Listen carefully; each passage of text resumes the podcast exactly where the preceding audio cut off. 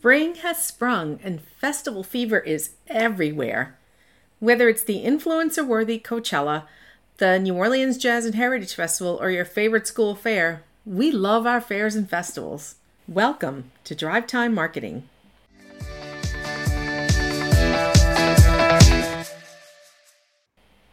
I don't know about you, but locally, we're just finishing up a school year full of festivals.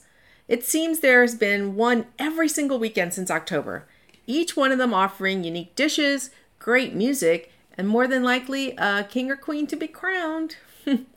but whatever your festival preference is, there's a marketing lesson or two to be learned. Living in New Orleans, I've had the luck to attend a few festivals. Each year, people wait with anticipation for the announcement of the Jazz Fest Cubes, the Voodoo Fest lineup, the announcement of the fill in the blank festival queen, and more. Festivals have many things in common. They're organized, they're planned, and then they adjust based on the hits and misses. If you're looking for a fun way to glean some marketing know how, I highly recommend you turn your attention to some of your area's weekends happenings. Or, you know, come down here to New Orleans and have a little fun. First, you have to have a theme. Festivals need a hook, particularly in this area when the community is often faced with two, three, sometimes even four options every weekend. One size does not fit all. And like brands, fairs and festivals have to have a focus or they risk losing the weekend. Deciding the strategically important features and benefits help to formulate communications that hit their targets along their way through the purchase funnel. And as always, start with your strategy. I won't go into why it's important. I feel like you may be tired of me preaching and you're firmly in the strategy bandwagon. If, however, you don't see the value, well, then we'll just agree to disagree. Then you must articulate your specific product and the unique benefits, those that only you can deliver. It goes without saying these should be relevant to your target audience. It's a pretty thought out process and one that should be undertaken over an appropriate period rather than, I don't know, the typical hour long meeting where half the staff is checking emails on their phones or texting or Instagramming or, or, or, or, or. And during this process, you should be truthful and honest with yourself and your product because customers will see right through the smoke and mirrors, even if they're fooled for a moment. Now it's time to get the word out. Many of the festivals here in our market they can overlap and often directly compete with each other. The only way to ensure that someone will consider your event as the thing to do is to get that word out. It's the same thing with your product. I've heard one too many manager cut advertising. Okay, get ready. To see if business would go down. Yep, you heard that right. They were testing for a negative result. My mind is still blown. Advertising has played a critical role in enabling marketers to get the attention of buyers as far back as ancient Egypt, and still, still plays an important role. When used, it builds awareness and possibly invites comparisons among your competitive set. Do I pick A or do I pick B? Sometimes it can even boost employee morale. But when used properly,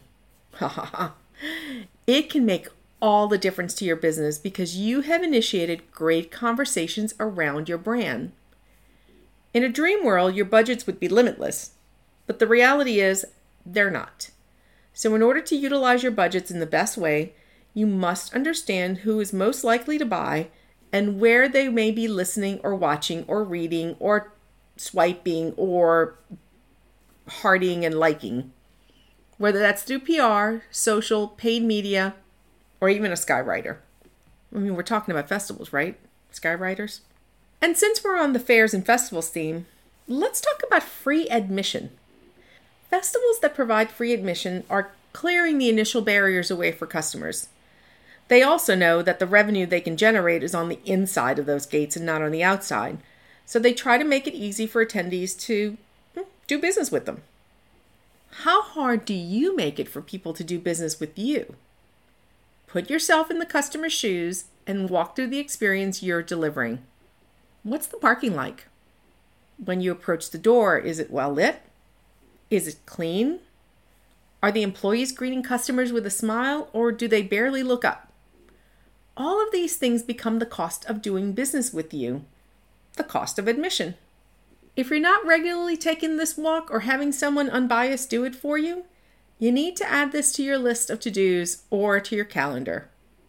Open your eyes to the experience you're creating and understand the challenges or cost of admission to your customers. Then fix them. If your customers need to contact you, give them easy access and an easy way to find your phone number. If you don't provide parking, maybe think about providing suggestions on your website. Simple gestures like that can go a long way and can motivate customers to spread the good word. We recently partnered with a really exciting company called Go Moment for a conference we're producing. Using their AI powered virtual concierge, her name is Ivy, we're going to be able to easily and quickly answer common questions without directing someone to an FAQ page or putting them on hold. Finally, make your brand an experience customers will want to share. As I mentioned, my team and I are elbow deep, mm, make that eyebrow deep this week, in the production of this conference.